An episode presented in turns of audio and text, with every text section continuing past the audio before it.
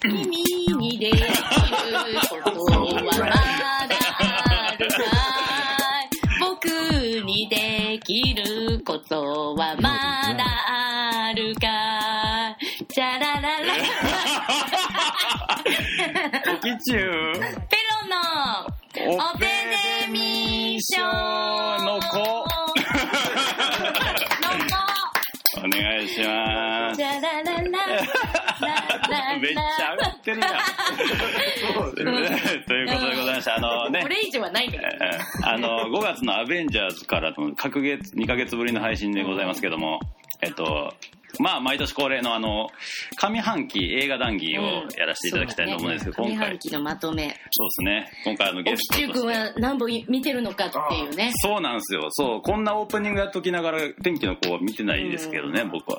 ということで今日はゲストがおりましそて、うでえーモグラグ映画評議会からターザンキックの森田くんですイエーイお願いももみあげのみあげのそうもみあげプリンスどんどん志村隆になっていかへん C の侍の、あ本当うだんかっこいいあのそれはあれだね兜が似合う頭だねカブ。兜ああ、カブと。鎧兜そうそうそうそのうよ兜が兜 がうんそれかぶかぶとのさあの戦国武将みたいなこ顔こだけのやつが似合うそうそうそうそう前前につけるそやうつみそたいうなそうそうこういう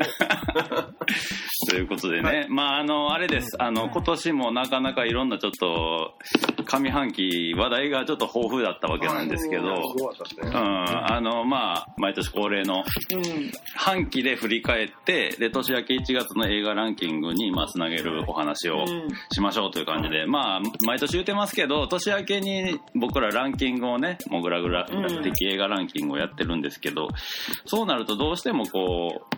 下半期というかやっぱり直近で見た映画の評価が、うん どうしても多くなっちゃうでもそう話題的にも上がりがちなんで実は上半期の方がいい映画が多かったりする場合があるなっていつも思うんだよねそうなんですよねもうなんて、ま、なんとかもうもはやだって年明けに1月の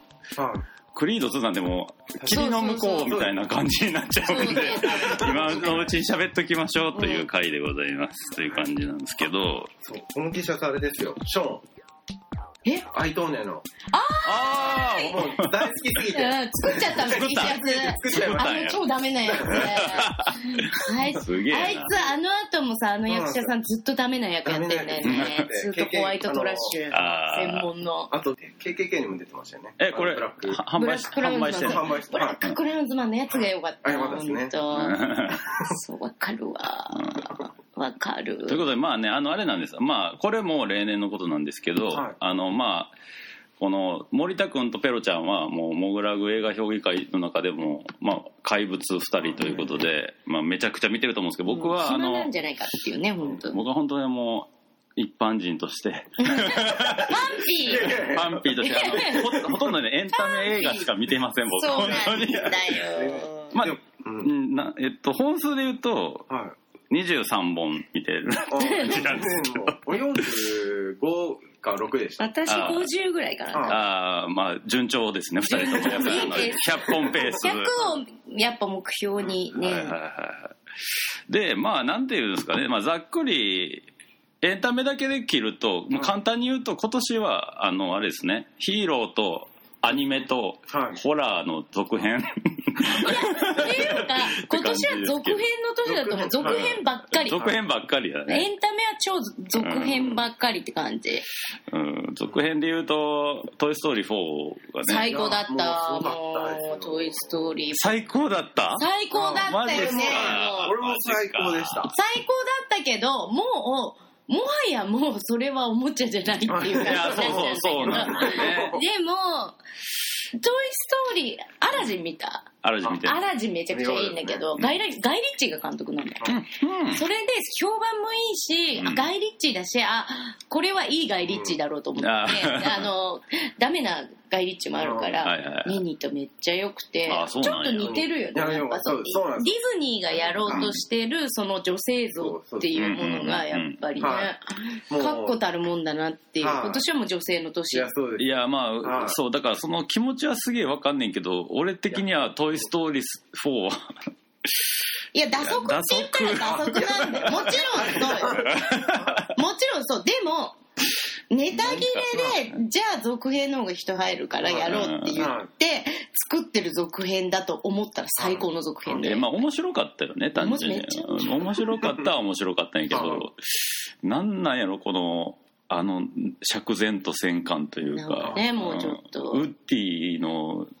ウッウッディみたいな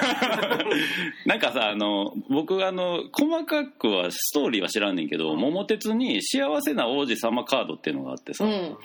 それってあのあれやね毎毎ターン自分の持ってるカードを誰かにランダムにこう与えてるししまうカードやねんけど、うんそれの説明の時にこうむこれ童話であるらしいねんけど、うんあのどんどんいろんな人にああ、ああげちゃう。幸せの王子ね。わかるわかる。そうそうそうあの、ツバメが持ってっちゃうやつそね。うなんかウッディなんかそんな感じになってきてて最近 最近というかこんなキャラやったかなと思いながらねなんかいやアンディあくまでアンディとの関係性においてそのなんていうかでもその見守関る係性がなくなった時に、うんウッディはやっぱもう必要とされてなくて、そうそうそうそうそうでその必要とされなくなった自分のアイデンティティをどこに持つかっていう話だと思うのよ、うんやっぱ今回は必要とされてなくなったおもちゃの話だからそうそうで自分たちはでもおもちゃだからやっぱり子供が必要なんだけど、うんでも子供がいなくてもうんもうまあねなんとか生きていかなきゃいけないって いう、いやだからねなんかね「トイ・ストーリー4」のおもろい部分とそのテーマがちょっと俺の中で微妙に合わへんかったいとや思っったんていうがか最初あののやっぱコンセプトからはずれちゃってると思う、うん絶対にそのおもちゃがっていう。それもあるんやけど「あのトイ・ストーリー4」ってホラー表現がめちゃくちゃ面白いなと思ってて。うんうんうんうまいうまいでもさ結局そのアンディじゃあウッディの置かれてる立場と、あの骨董品屋にいたあの、うん女の子の人形一緒えよえ一緒一緒になってたやんか、一緒になってた割にはそのホラー演出がおもろすぎて、うんなんかこうさ露悪的なキャラに最初なりすぎっていうかさ、うんなんかあの、でも彼女はやっぱ取り戻そうって、実は純粋なうん、気持ちでうん自分はいやなんかそう2時間の間に、いやもちろんわかんねんけど筋としては、あの最初の演出がおもろすぎて、うんなんかあの予告でも出てくるねあそのうホラー映 そうそうだからウッディとあの子、結局ほほぼ同じポジションやのに、最後までちょっとだけ怖い感が残ると いうか、なんかそのなんかその変変さがなんかねバランスが微妙やなと思いながらねだからなんか仲間のあの腹話術の人形がもう最高すぎたからいやブレるんよななんあかの そうね。画ねえなんかテーマがブレるというキアヌ・リーブス分かったあ全然わからなかったあな、俺あれ、兵隊のやつだよ俺切ねり替えで見たんですよ。うんああれ兵隊のあの3人いたさうん GI ジョーみたいなやつえ、あっちじゃないですかあの、バイクのやつが。あバイクのやつだそうだああのあれあの、カナダ出身。カナダのカナダ出身で。何やっけあの USB キャナダあそうそう USB キャナダあれ 最高あれめっちゃ笑ったけどなあれめっちゃ面白かなっんたかもう、ピクサーもうカナダに引っ越しすんじゃねえかって思うぐらい。あー確か にあイエスだから多いい分キャラそれも貸されてんのかなと思ってもうアメリカやばいかはいはいらもはうい行こう行こうみたいなあーでも多確か分にそれもなんか入れてるんだろうなと思いながらうんなんか見てますそうだからあのー全然映画と関係ないというかさああのーちょっとあの俺やっぱ今週はちょっと俺京アニのあー事件が心ちょっと痛いよねショックすぎて、本当うんなんかあのでさいろいろこう考えるんやけどさだからっつってやっぱピクサーみたいにさ、うんそのなんかセキュリティ完璧でさめちゃくちゃでかいオフィスとかって日本のアニメ会社って不可能やんなとか思いながらさ考えたりとかしてましたんででちょうどあの昨日僕「スパイダーマン」見てきたんやけあどなんかさああの事件の後あであれ見るとあミステリオのキャラがなああ見ましたか見た見たもちろん見てるはいミステリオがなんかもうあの京アニ襲ったやつの感じとすごい被ってしまってうんめっちゃちょっと恐ろしい感じのキあーャラ設定に思えてきたのなんかあ要はなんかこう個人的な逆恨みをうん社会的にでかくこうメッセージングできてしまうこの SNS 時代みたいなことをうんうんやったから、でそそこで古代妄想にうんひ広げまくってあんなことしちゃったわけやんうん多分なんかだからすごい多分俺もっと前にちゃんと公開されたぐらいの時に「スパイダーマン」見てたらまあ別に普通かなみたいな感じやってんけどあの後に見てしまったからなんかすごいキャラ設定な感じに思えてきてしまってでも今まあテロリストだからね彼は、うんそうそうそうんもちろんしかもなんかこう劇中でもやっぱりそのめっちゃ命の危険にあるのにスマホで撮ろうとするシーンがあったりとかさ、でスパイダーマンってやっぱりあくまでもめちゃくちゃ若いから、うんうんそういう今のそういった問題みたいなのを乗っけようという意識がすごい高いんやと思うねんけどその宇宙から来たどうこうじゃないみたいな、うんうんそうそういう意味じゃ結構なんかまあ俺はもうほんまに、まあ、ペロちゃんとアベンジャーズ散々喋ってうんあそこでも一回もうかなりこうなんていうかもうスッとしたんスでーンとなってたから。でもあのエンド・オブ・ウォーが終わって、ああ終わったなっていうのを回収するのにすごい上、ん一応最初にババッと説明もするそうそうそうそうクラスメートの説明とかどうなってるかみたいな さそうそうそう若いやつがすごいお大きくなってかっこよくなってるとか面白かったパッチン組ってのがやばい パッチン組がパッチン組だからさ、あいつはみたいな。 いや、面白いなと思ったけど。でも、なんかそのミステリオのあれと、で、なんかあの、えー、ってちょっと思ったのは、あの、あれ、なんやっけサミュエル・ L ・ジャクソンうんうんうんうんが、キャプテン・マーベルの時に出てきた、あの、変身できる宇宙人やったっていうオチがついたやんか。うんうんえキャプテン・マーベルって90年代の話ですよねっていうさってことは今まで出てきたサミュエル・ L ・ジャクソンどれが本物なんみたいなことになっちゃってえめんどくさいめんどくさい みたいなそうあだからエンドゲームをキャプテン・マーベルとスパイダーマンで挟んで、うんしかも最後にあれつけたのってまあ完全にむ次のうん、つなげるためにもちろんフリやねんけどニックフューリーだあニックフューリーそうえちょっとなんかあのちゃぶ台返しもええとこな感じにならへんかなと思ってちょっと心配になったあれはなんかちょっとやりすぎじゃねえと思ったけうど、ーん大丈夫じゃないだってあれあんま考えてないか確実にニックフューリーなんかめっちゃでかい宇宙船で宇宙にいたくないうん最後、うんそうあれなんなんっていう え次何やるんですそうそうそうじゃないあですかそうやるとそう思もうやりますね、うんああそっかタイカワイティティがまたあそうなんや楽しみにしてるだか多ら分だからなんかそっち行くんじゃないですか、でガーディアンズがあの人復活したんやんねあのあのなんなんだっけもともとガーディアンズやそっうてたそよう監督に戻ったっていう話だけどよかったよね本当よかった助かったわうんあじゃあちょっとあのここでじゃあうん2人のこの上半期のおすすめのっていうか語りたい映画ちょっと言っていきましょうよじゃサスペリあああア見た見ました最高だった今年、うん初めてっていうか今年あれですよパンフレット買ったのそれだけですよあ嘘あー私めっちゃ買ってる持ってきてる確かにあれなんていうか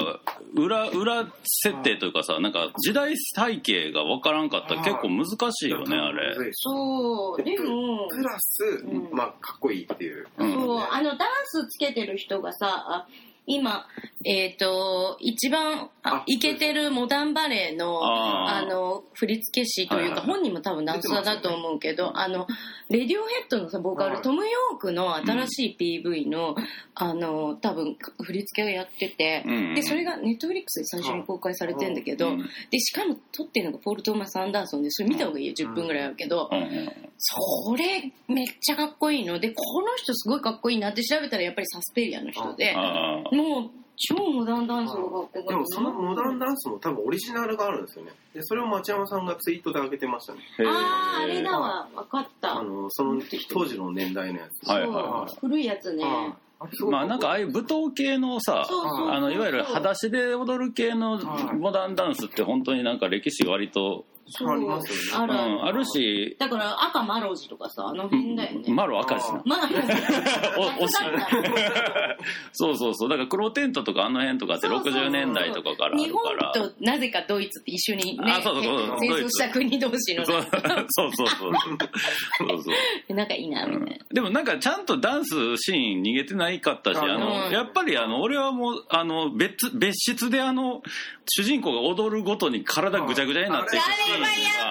ばかっーンがあれかっこよかっだよ超やあばいれが素晴らしみたいないし、なんかあの、スバルっていう漫画知ってるあの、わかるわかるわかるわかるあれで、あの、集中しすぎて別空間で踊ってる二人がぶつかわるかっていうシーンがあるんねめんぐか異みの空間大悟書いてる人で。のそうね。あれをすごい思い出して、ううんわ、これめっちゃ、これ映画で見れんのすげえ熱いと思あうーしかも監督がさ君の名前で僕を呼んでる人だからね嘘でしょ振り幅と思ってうん。無理やば。ってなるじゃんやっぱうんまあね、なんか、全然違う僕、君の名前でより全然好きでしたね。あえそれそうでしょもうやっぱ君の名前ではもうガチの BM ありがとうのやつだから、うんザクロで女にするとこしか覚えてないザクロじゃないから ねザクロではた二人のベストですね多分あ君の名前あ、そう、多二分人の、そうそうそう。そうそうですよねきょえーっと、去年かな去年去年のベストね。うん。なんかあの、俺、サスペリアも、うん僕はあれなんですよ、あの、オリジナル見てなかったんで、うん見る前にオリジナルから見たんやけど、あねえオリジナルもすごくいいんだよねオうん、リジナル、全く違う、うん、全く違良さがうけどなんていうのだかなシーンでリスペクトさせるみたいなのをちょっと見せるっていうのがまた良かったなんか、うんオリジナルはさなんかアートみたいな動くアートみたいな感じそうねの内装とかがそ,、うんれがすっごい綺麗だけどまあ、すごいなんか当時の本当にそれこそアングラ演劇とアングラロックサイケデリックみたいなのが全部混ざってたけど、なんか俺があれを見てから新しいの見て思ったのはあのオリジナルってさラストにさうん洋館洋館というか学校から逃げ出す女の子がさなんか謎に笑ってるやんか、笑いながら逃げ出してるのでバスって終わるけどあの笑ってんのってなんでなんかなみたいなのがなんか今回すごい拡張されてるんかなって思った、うんなんかでもあの監督がもうずっと魔女のシリーズで何本か撮ってて、あねうんうんその他のやつもなんかイメージさせるような今回はもう魔女でやるうんうんさ、うんもう強い意志でそうそうそうだからうんが新しいの見てからオリジナル見るとだからああこの少女ってそうかっていう風な感じになったからうんその別になんていうのオリジナルを腐すわけでもなく全全くくあの変えるわけでもなうくん正当になんかこう作り直しててそうなのよより深く読み込める感じになってたっすねうんそうサスペリあれ見てないバハールあバハールじゃないや愛と銃弾ってやつあーこれ見てない面白かったよトゥルーロマンスって感じなのアああトゥルーロマンスのイタリア版って感じでへーもっと暑苦しくて歌もあってみたいなへーすごい時代性ってちょっと古めなんかないやなんかよくわからないなんかかか髪型とかだけで言ってるけど興味あ白人でアフロそう70年代イとかタリア人だからじゃない、うん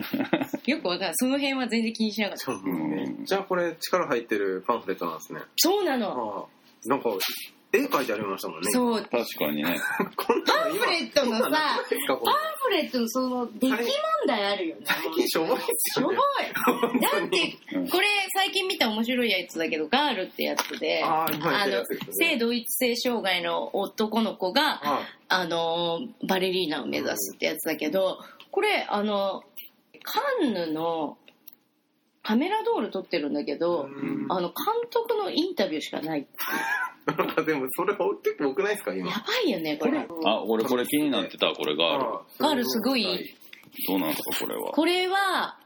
すごいやっぱヨーロッパの映画ってその人物にすごいはいフォーカスしててこれ本人の視点から絶対ブレないのよもうだからうんで本人全然喋んないのあのなぜなら本当は自分は女の子なのに体が男の子だからそれが恥ずかしくてしょうがないの本人がなるほどでその恥ずかしいっていうのを多分見せるために本人が超内にこもっててはいはいはあのでも本当にこれどこだっけヨーロッパのベルギーの話なんだけい、ど、うん、その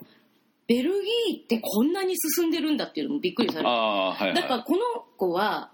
あの本当にそういう制作っぽいけどもうティーンエイジなんだけど、うんもうずっと親にもそれを告白してて親も普通にしかも労働者階級でうんタクシーの運転手なのお父さんが、うでんそれをでも尊重しててで病院に通っててホルモン注射も打ってるし、へー何年後かにじゃあ段階的に体を女性にしていくことへー手術の話もするし、はいはいはいだからそういうのもやってるから、うん精神病院の先生にもかかってるのでも、うん彼女は自分をやっぱ隠したいから、うんすごい喋んないんだよそのことについて、うんうんうん大丈夫大丈夫って周りは言うんだけど、うんうんでもすごい無理をしてんのその、うんうんうん女の子になりたいっていう気持ちとバレリーナそれでしかもバレリーナになりたいっていう、はいはいで本当にびっくりするのが女子更衣室とかも一緒なの、ああーはいは彼い女が男っていうことが分かってても、はいはいはいはいでもそれによってなんか軽くやっぱいじめられたりとかもするんだけど、これ演じてる人は男の子実際男の人なんやこそれうすごいね見えへんねロイヤルバレエ団にいる男の子って言ってたすごい綺麗だよねねこれいけるでしょいける。 いける。いけるいけないで言ったらいけるよすごいですよ。ダメです。いいけるやついけるかな。ちょっとゲどうしてもゲスになるすごい。うん直前の今女性が、言ってるから、まだ。直前の真面目な説明とのギャップあね。や いべける急に日本に持ってきた。演技初体験とは思えないぐらいすごいよねもうよりがすごい強いんだけど、うんでもその気持ちの揺れ動きを本当にこっちがすごい考えるから、うんすごいこの自分が性同一性障害になる気持ちを味わわせてくれるから、うんめっちゃいい映画、いやはいどんなに大変なのかっていうのがもうもう絵として出てくるから、はいはで本人は喋んないから全然もあうーなんかでもそい。この声はどっちよりな音やっぱちょっと無理しやってるぱ感じり、だよねああ、なるほどね。まあそこはね、やっぱ実際手術しないと結そ構う難しいから。喉は一番難しいから、うん。こうまあそれもあって喋らへんねやろ。そうう、ん。なんか、うんうんおすすめは、あ、森田君の。うん、でもね、フリカーズはやっぱり、あキアヌ・リーブスが、うんあのマッドサイエンティストで、もうどんどんどんどん死んだ、うんあの家族をもうクローンで蘇らせちゃうんですよ。ーえー、それ面白そうあすごい面白かったです。えー、見てなういんもう倫理観もなんか崩壊しすぎて、うんなんか吐き気最初できちゃった出てきたレんですけどプリカ、うんあうーん。すごいんですよもうなんか私クローンって分かるんで分かっちゃったんですよ奥さんが、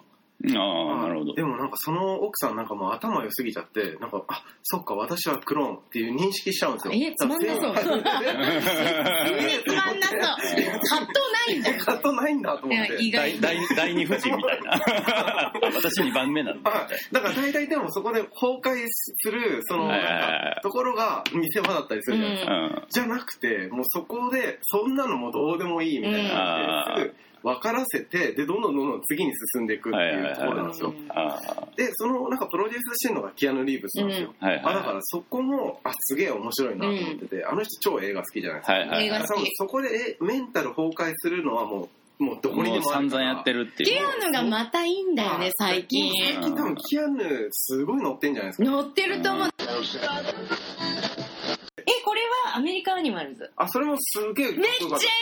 たよこれいやめっちゃ良かったですそれもでも忘れちゃったんですけど本当にあったアメリカの犯いやは罪いでじすごいっすね自分の人ががっこいいですし学校にある、うん。図書館にすごいあの歴史的な書物があるからそれを盗んであお金にしようって言ってう盗み出すそうあのをああ本当に実行した子たちがいてそのそれを再現映画にしてるプラス本人たちのインタビューが入ってるへえ。だから映画撮った人はドキュメンタリー出身でうんでやっぱドキュメンタリーの手法と両方混ぜながらやっててすごい変な感覚になるよねこれ。へえ。でセンスがやばいんでそうおしゃれなのすごいかっこいいてですよかパンフがまずおしゃれ。パンフ超おしゃれでしょこれ。うん。確かに。なんかあの限定版のポスターを作ってて、うこれは即完売だった、ん。へえ。よくてで本当にそのなんか一番俺が好きだったのはうんなんか悪事をしあその結パクりますっていうのを結構1回目できなかったんですようんしてなかった時に一番なんかチキンなやつが「あよかった俺しなかった最高」みたいな時に、うんすごいなんか牧歌的ななんかロックみたいななんか変なカントリーみたいなのが流れるんですけど、うんそのシーンがすごい良くて、うんうんうんあなんか俺なんか本当にしなくてよかったそうえそうなのでもっていうのがなんかそこで彼らは止まればよかったんだけど、うんもう一回行こうって言ーはいはいはっいてやっぱり捕まっちゃうわけなぜなら頭の中ですごい考えてやっててでもちょっと引いてみるとやっぱバカな計画なのすごいああなるほどねどはういうんいやなんか老人だったらあの世間の中では老人は見えてないからうん絶対老人の紛争にしたらって老人の仮装していったりするんだけどうん明らかにおかしいわとかあそういうのがあってねうん面白かったなあちょっとあれに似てるねあのある女優女女流作家の罪と罰でしたっけあー見てないや、うんあのーなんだっけあれだよねあの英語英語タイトルの方がかっこよかったんやけどなあの代代筆じゃなくてあのーそうそうそうそ文字のトレースが得意な人のというかもともと小説家やったんやけどずっとあのうだつが上がらずにそうそうの間にあの有名な女優とか有名なあのすく古い死んだ作家の手紙を偽造するようにそなうそうそっうてでそれを売るっていうそうそうそうそううんものすごくいい映画やったけどね本当そううん見ようと思ってて忘れてた、あの結構今年でかなり本当かなりの良さやったあよ今年ですか、うんえー今年一番私はやっぱこれ女王陛下のああ上映かねあよかったですなんか俺前のやつザリガニじゃなくてなんだっけああロブスターロブスター、ザリガニちゃうわ、ロブスターで、うわ、この人は悪悪の強い監督やなと思ってたから、ちょっと身構えて、ブルーレイで見たけうど、ん最近。あの、なんか、割と普通でよそうかっロかブったスターよりも見にくくなくて、うんうん見でやすもかったねなんか人間に対する嫌な感じそがうやっぱ前た。回、ね、いや、ラストシーン、素晴らしかったね、なんか。そうああ、こんな感情表現、見たことないわ、と思って。そうだからやっぱこういう表現の仕方をもっと突き詰めてほしいなうんでこの人は思うんだけど、うんあのラースの新作見たああ、見、見ら見れてなハウスジャいッ。クビルドねあそれまで見てないもうすごいひどい話映画って思ったうんけど間に合わなかった、見ようと思ってたけどでも嫌いではないんだよねやっぱうん私はラース好きだからう嫌いこれはもう真っ二つだと思うけど私はラース好きだから見れたけど、うん町山さんが散々言ってたねこれについて、うんうんもう。ひどいみたいななんかすげえポップななんかあのロゴとかもさあのなんかそうそう映画の内容とかもなんかシリアルキラーの話だから。うんなんか見やすそうとは思ってたんやで、けどマット・ディロンが主演で、でも、その、ラースは、ま、その、シリアルキラーと自分を重ねて、うんで、あの、自分の今までの作品を改装するような作り、うんへープラス自分が影響を受けた映画とかにオマージュを捧げてると思う、すごく。映画うの。んだから、すごいこれ、これを見るには映画的な素養がないと、は意味わからんみたいな。エンターテインメントではないから、あーなんか、シリアルキラーの話だから、すごいエンターテインメントだろうと思って見に行ったら、全然、 なんかラースの、なんか反省会みたいな映画で、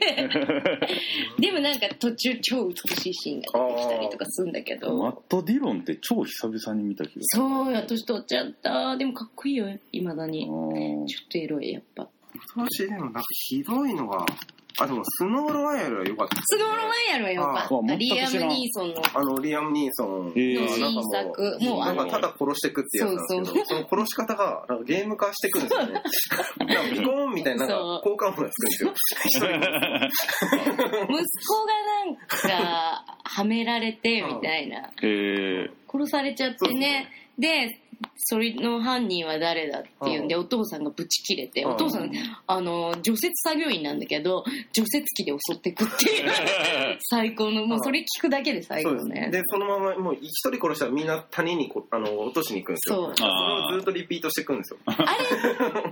あと あそうですあと「魂の行方」でああるよあれもすっなんごかいよか今っいいたうんいい映画でしたよね。なん か、フォーク、なんか映画してるなって。映画映画してるなボールシュすレごい90年代っぽい言い方やでも映な画あそうなんですよ、まさに。ポール・シュレーダーの映画だからポール・シュレーダーってタクシードライバーとかレイジング・ブルーとあーはいはいはかのい脚本で監督としてはね多分2作目とか3作目ぐらいそうなんですね。少ないのよめっちゃ映画してましたよね。すごい映画だ った。でも、やっぱこれを見ることによってすごい考えちゃう。はいあ、2作目とかじゃない。結構監督してたわ。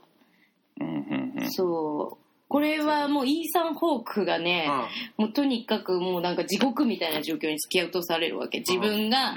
のと、神父さんなんだけど、しかもなんか、雇われ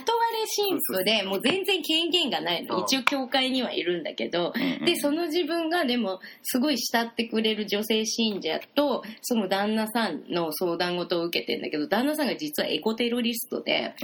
で、うちの旦那前捕まって出てきたんだけど、またやりそうみたいな相談を受けてて、相談を乗ってるうちに、でも、神父さんもその旦那さん側に気持ち持ってかれちゃうっていう、そういう話だから。もう、そっからが、なんかちょっとジョーウィック出てくんじゃねえかってぐらい、なんか、 どんどんどんどん面白くなってきて。そうなのよ。で、そこからホドルフ風スキー感 も出てくる、ね、そうそうそうだから自分の本当魂を探す話でもう最後すごいもんねすごいですもうなんかもうそれ見てファッションプレイがあるから最 後ねえやばい最後ファッションプレイだよねあれもあれをあれを見てあいい映画だなでももうね絵も綺麗だし、これとかだってさ、ちょっと見てほしいんですよ。で、やばいよね、この。ああどう説明したいか。まあ、でもなんか、確かに。、変なの、ちょっと。うん、映画なんか良さそうね、すっごい真面目に撮ってんだけど、うん、なんかね、変なの。はい、でちょすごい感触っぽい感じのそうそうそう絵がねアンダーズシルバーレイクなんですよねそうそうそうそうそういうでもユーモアが意外にそこまではないの、はい、はいはいはいはいはいなるほど、はい、いやいいっすねでもこの俺この役者さんもイーサン・ホークイーサン・ホーク年取っちゃったね久々に見た感じがする次のキアヌですよこれなんかイーサンこの魂の行方を見てあちょっとそっち行きたいのかな嘘なんか次来んじゃないのかななんか殺人あれやってたじゃないですか前あやってためっちゃ怖い役やってたよね、はい、なんか、ね、うん、なんか SF のやつでなんか輪廻的輪廻というかなんかタイムリープしまくるうんなんかやってたやってたやつだなんか俺、まあ、こんなに大して見てないですけど、うん、あのせめてと思って、まあ、天気の子は見てないにせよ、今年こう春から夏にかけて日本アニメ多かったやのを、ほぼほぼ見たんやけど、うん、一通りまあ偉いね圧倒的に良かったのは怪獣の子供でしたけどねああ見てない原作のファンだよそう僕原作めっちゃ好きでだから原作が動く感じがそのままっていうそうそうで五十嵐大輔俺もともとすごい結構トップ級に好きな漫画家やけど中でも怪獣の子供と猿は絶対に、うん、あの2時間映画になれなれる内容やねんけど、ただ怪獣の子供って難しいよ、ね、後半ものすごい抽象的になっていく、うん、あのすごいスピリチュアルになるから後半がそうがすげえ概念的になっていくんやとか、うん、だからそこどうすんのかなと思ってたら期待以上のビジュアル化本当しかもあのね何が素晴らしかったってねあの他の例えばえっと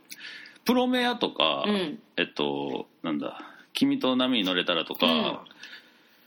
と明らかに違うのはあの構図が素晴らしく綺麗であのちゃんとでかい映画館で見せるっていうことに唯一ちゃんと意識がいってたアニメあるあのすごいあのなんていうかね例えばなんか室内映すでも、うん、すごいカチッと画角の中に綺麗に収めるねんけど人物はちょっとずれたところからだ左から右に動いたりとかその堤防みたいなところの下で女の子がちょっと悲しんでるところとかも綺麗に画面の中にその堤防の中のトンネル部分だけが入っててずっと左だけで演技させてるとかでその次のシーンには完全にセンター構図で何かが動いたりとかっていうあとまあ単純な話やけど超ロングショットみたいなのがあるんやんか。あこれ多分テレビ画面で見たらこの船多分何ミリしかないなみたいな、うん、そういうないみたいな、うん、そういうやつをちゃんとやれてた唯一のアニメやった、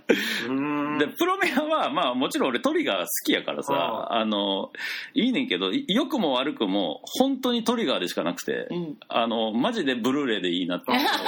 思っちゃったんやけどまあ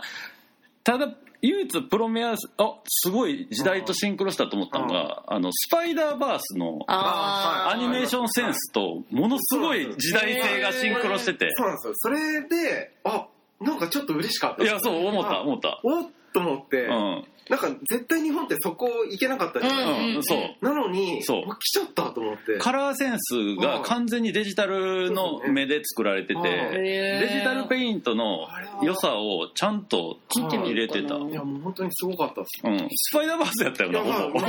へー日本やらできんだと思って、うんしかもお金全う然、んもうなんか多分10分のとかもっとですよそうね、そうそうだからちょっとね正直しょぼいとことかもあんねんけど、まああえてそれを逆手に取ってるとこもあったりするし、まあ、ただちょっとあのいわゆるあの表現がいなたすぎるっていうやつやあもうもうもう鳥がうわもう鳥 がやなみたいな色に関してはもう今色はもう完璧素晴らしはいバッチいリ素晴らしっかったた、はでもうんでも色彩的にも怪獣の子供はかないり絵画的にもものすごい美しくてああのすごい勇気のある作り方をしてたーね、えあへれーも結構テーマ水なんですか水、んすごい水やっぱずっと水の中だよねうん後半うん、後半そうそうへーでもねほんまにす想像以上に五十嵐大輔の絵が動いててすごいねそれはすごいねあ感の動するあのなんかうん線の多い絵がそうそうそうそうそう線がすごいで多いかもらもうモアナから多分ジブリもそうですけどずーっと水じゃないですか、うんてかねやっぱりねあの夏休みに向けてはあの去年めちゃくちゃ暑かったやあんまあそうで今年もあれ暑いと踏んはでい多分みんなで水入ってんねんけはど今年そんなに暑くないっていうはいでもお天気の子がすごいのは今すっごい雨降っててはい今公開してるからすごいちょっとしたシンクロニシティがあるんだよねあなやるっぱどうだったのどうだった俺は森田君一番今年今のところベスト1位2位のつまんなさでしたねああーー久々に周り見ちゃいましたなんかあもう飽きてきちゃっていやなんかリズムもあると思ってはい私はリズムはいいなと思って本当たですか途中で PV みたいになるじゃん PV でしたかなんかもうなんかあのすごいお金かけた予告編からずっとそうだけどうん PV なのだからいやも歌うす完ご全い覚えちゃっ PVK やてろっていうかさ俺予告編しか見てないけどさあの予告編のさ「ダラダダンダダダンダンダン」みたいなのあるやんララララあれあれななんか最初はうわってなってんけど、あ新宿綺麗ってなんねんけど、だんだんああいうマーチ系の曲ってすごい先導的やから、うんだんだん怖くなってきてさなんかあのシーンがもうなんか直視できんくなってくなんるかやってることはでもあのあれ前回のやつとあんまり変わんないか変わなんないんですよでねあの男の子と女の子が主人公でで自分たちを選ぶのか世界を選ぶのかみたいな話にだんだんなっていくから、まあ、ちなみにこれ一昨日公開されたばっかでまさかこの二人がちゃんと行ってると思ってな くて俺の中で細田枠やからそもそも行く気がなかったっていうも前う回誠うん私も同じ枠なんだけ どあの一人語りが多いからさうん新海誠の映画って全部うんあれ嫌いだからさでび私がびっくりしたのはここここ音楽すごい盛り上がってきて、一番盛り上がるシーンで、うん主人公が、まあもう最近の日本映画だからやっぱり、うんうん心で思ってること全部口に出すの全部でですよもそれにかぶせて歌詞も同じこと言ってるのすごい天丼でびっくりしちゃってすごいなそれ結構地獄だったでよもそれ急はにしかも音量も上がりますしそうあーあもういやマジかよと思ってまあジュルージュルー合ってない音楽さえもう曖昧なひどいあでもね悪質なのはそれがある程度の熱量があるなんかうまくやっぱ作ってるからなんとなくポロッとしちゃうしあーやっぱなんかいい映画見たなって気持ちにさせられるっていうのがうんうんうんでも別に大したことはやってない。なんか宮崎っぽさもなんか急に今回入れ始めたんですよあそうなのなんかうん環境的なものとかあーそうそう今回すごい意識したってインタビューで。なんかあのちょっとあの本当くに雲の上にあるなんか島みたいな。ああーそもううなんそかうそう正しさみたいなのがすごかったんですよ、あああ、なるほど。のでもね気持ち悪い最終的な着地はさもう世界の崩壊だからね。であーもう世界崩壊してるから好きなことやっちゃえみたいなああ、なるほど。どなんかもう前もうなんかよくあるようなよくあるというかもうなるほど。でなんかまあまたなんか上と下でうん上に女の子、あ、逆でしたっけ、今回。なんかまた坂みたいなところで。あー、そうそうそうそうそう。逆逆、今あ回ーは逆逆逆逆逆。逆あなんかなって、あ。はいはいははいはいと思って。そうなのい。。はいなんか、はいはい、世界系ねって感じ。い。なんかもう、あの、お前新しいことしようとしてねえのかよと思って、多分しない。うん。もうなんかそういう人はもうなんかすごいつまん、まあうん個人的にはもう一番嫌いな。いや、俺でもは、そう、全くチャレンジはないかまら。あうん。ラッドウィンプスですよね、うんあの人の音楽も今回うん。ちょっとなんかデジタル系要素を強くして、うんなんか俺頭いいでしょ雰囲気出すんですよ、うんはいはいなので最後の曲の最後にちょっとしたなんかノイズ音がパラパラって入るんですよ、あそれがすごいダサくてなんかもうふざけんなよ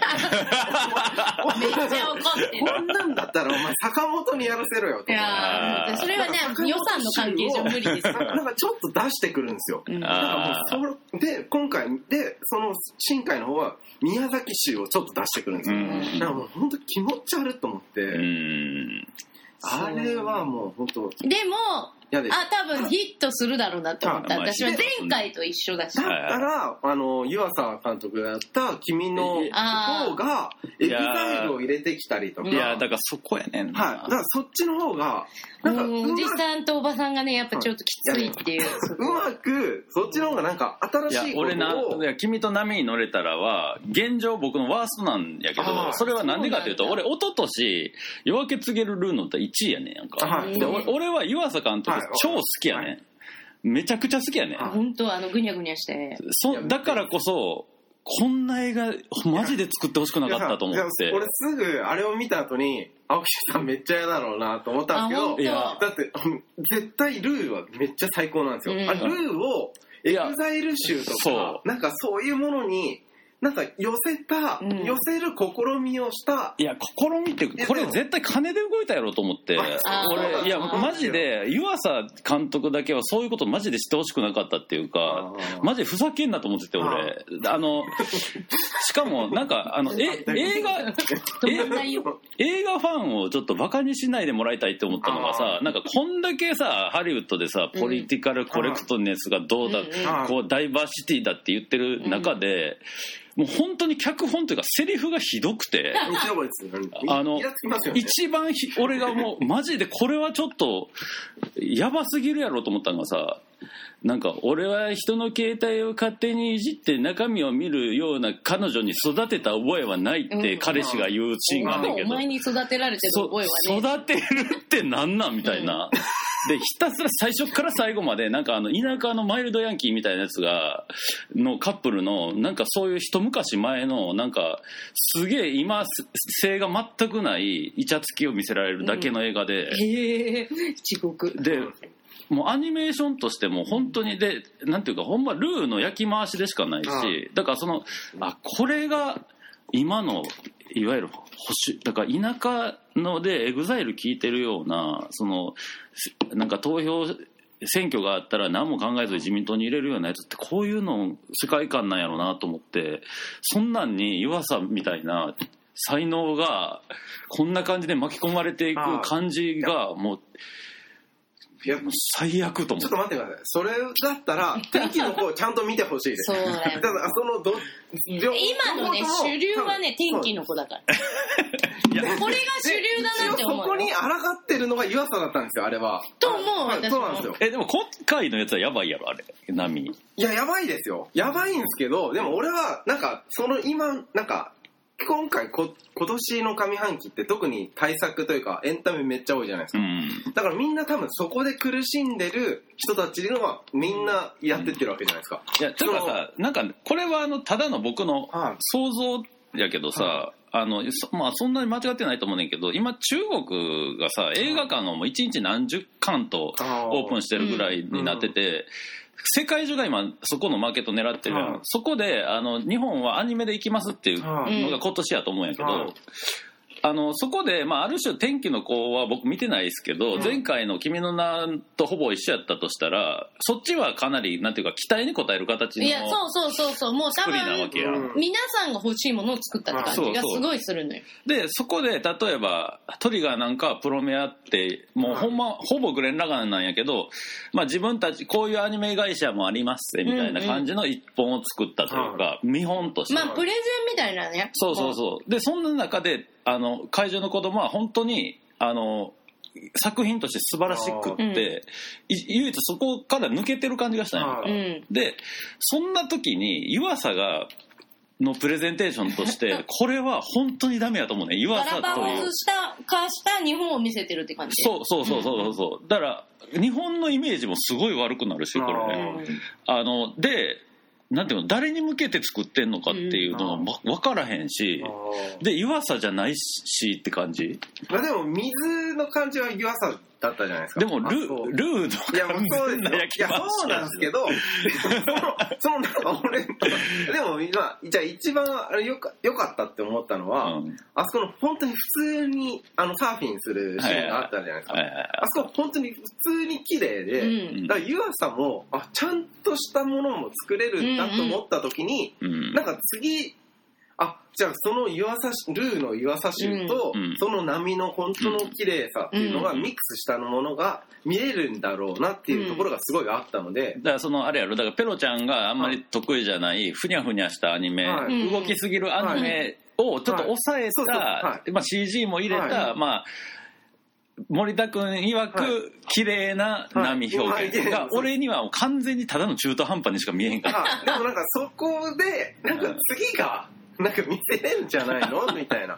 お天気の子、ちなみに絵は超綺麗よね。綺麗あーまあそれはな新海誠はやっぱ綺麗よでも綺麗なんですけどでもだから悪質って思うの。でも俺はふにゃふにゃ感というかあの湯浅感とあいうかの、荒削りではいも、とにかく。っこよく見せそるっうてトランスフォームムがあるアニメーションななかったので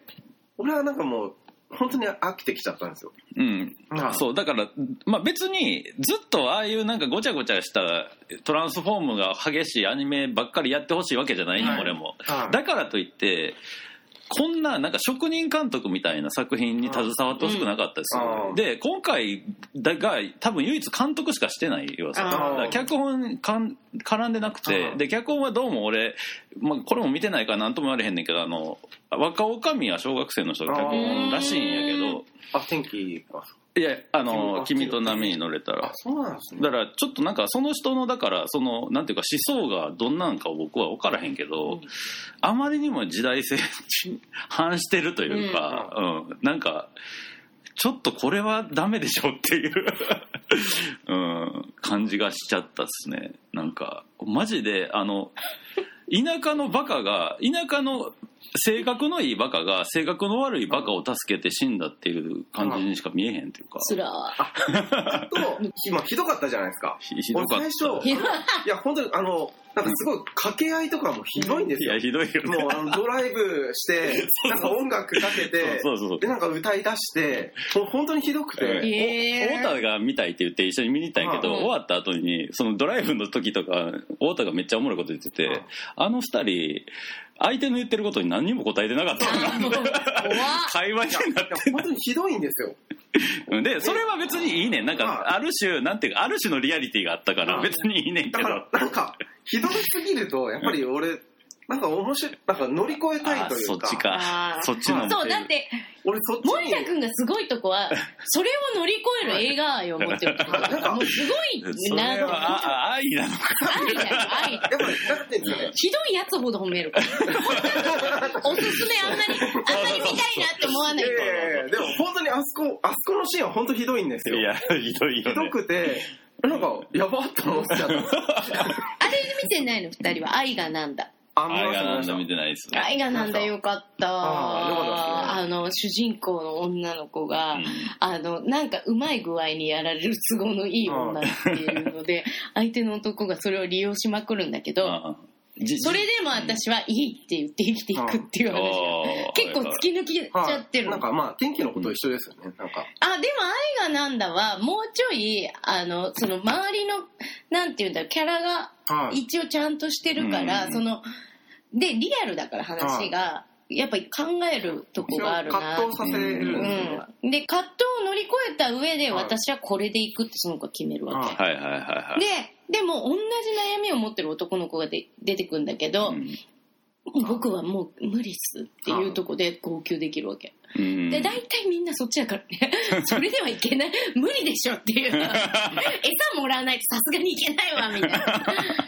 なんかあれ予告とか見た限りやとなんかあんまり知った役者が出てないそ感うじが そうそう主人公の女の子もなんかそんなに可愛くないし、あの子はでもあの朝ドラ出てたりそうそう最近、うんあと相手役の男の子は結構有名ああのな相手役の子は可愛い子だよね結構あれ成田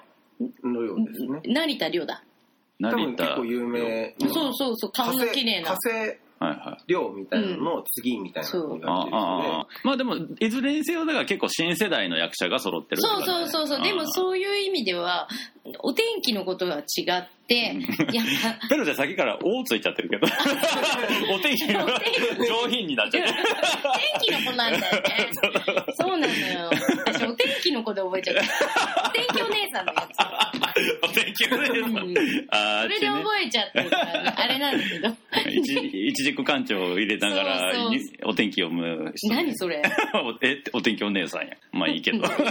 何なのもう。もう話であのが。急にラップ始めたりとかするそうそうなんかまあちょっとなんか新しいことしようみたいなシーンもあったりとか、うんまだ若いよね、監督が。ね30代ぐらいのああで。うんあとは、なぎまち日本映画だと。うんなぎまち見てないなで白石。あああーもう俺さあの監督もちょっとだけふーんってなってんねんけど嘘白石和也うん私はね、めちゃくちゃ偉いことに麻雀放浪記2020見てる。いやーそう言ってたよね麻雀クソだったけどねクソみたいな映画だったけどなぎまちはね香取慎吾がやっぱめちゃくちゃいいあ本当ただのおじさんなのもうう普ん通のおじさんとして出てくんだけどやっぱちょっと色気はあるわけ、うんででもやっぱダメな役で出てきて殺人事件が起きてその犯人が誰だっていうサスペンスだっていうふうに予告はやってたんだけど、うんうんそうじゃなくて殺人事件はその人の周りに起きた出来事のだけで、うんうんその人のその荒れてる感じが再生するのか荒れてるのあかーむしろ人物に焦点が当たってだからなぎまちって言ったああなるほどね本人のその精神状態のなぎが来るのかっていう話なんだけどそれがまあ香取慎吾がやってんだけうどんずっと荒れてるわけうんうんであのその彼女がうんうん殺されたりとかするからここまで来たら大丈夫でしょとかここまで来たら大丈夫でしょっていうとこはいっぱいあるんだけどうんでもずっとダメなのああそれが結構すごいへえずーなんか面白そうやなずーっとダメなのだからあの殺人事件は起きるんだけど、うんそこからエンターテインメントにはなんないの全然、はいはいはいなんか犯人が誰だとかどうだとかっていう一番、うん、エンターテインメントするシーンはあのムカついた香取慎吾が同僚を追いかけてうんでその同僚が逃げながらゲロを吐くっていうシーンがあるんだけどそのゲロが結構長いこと 出るのそれが一番エンターテインメントすごい嘘でしょみたいな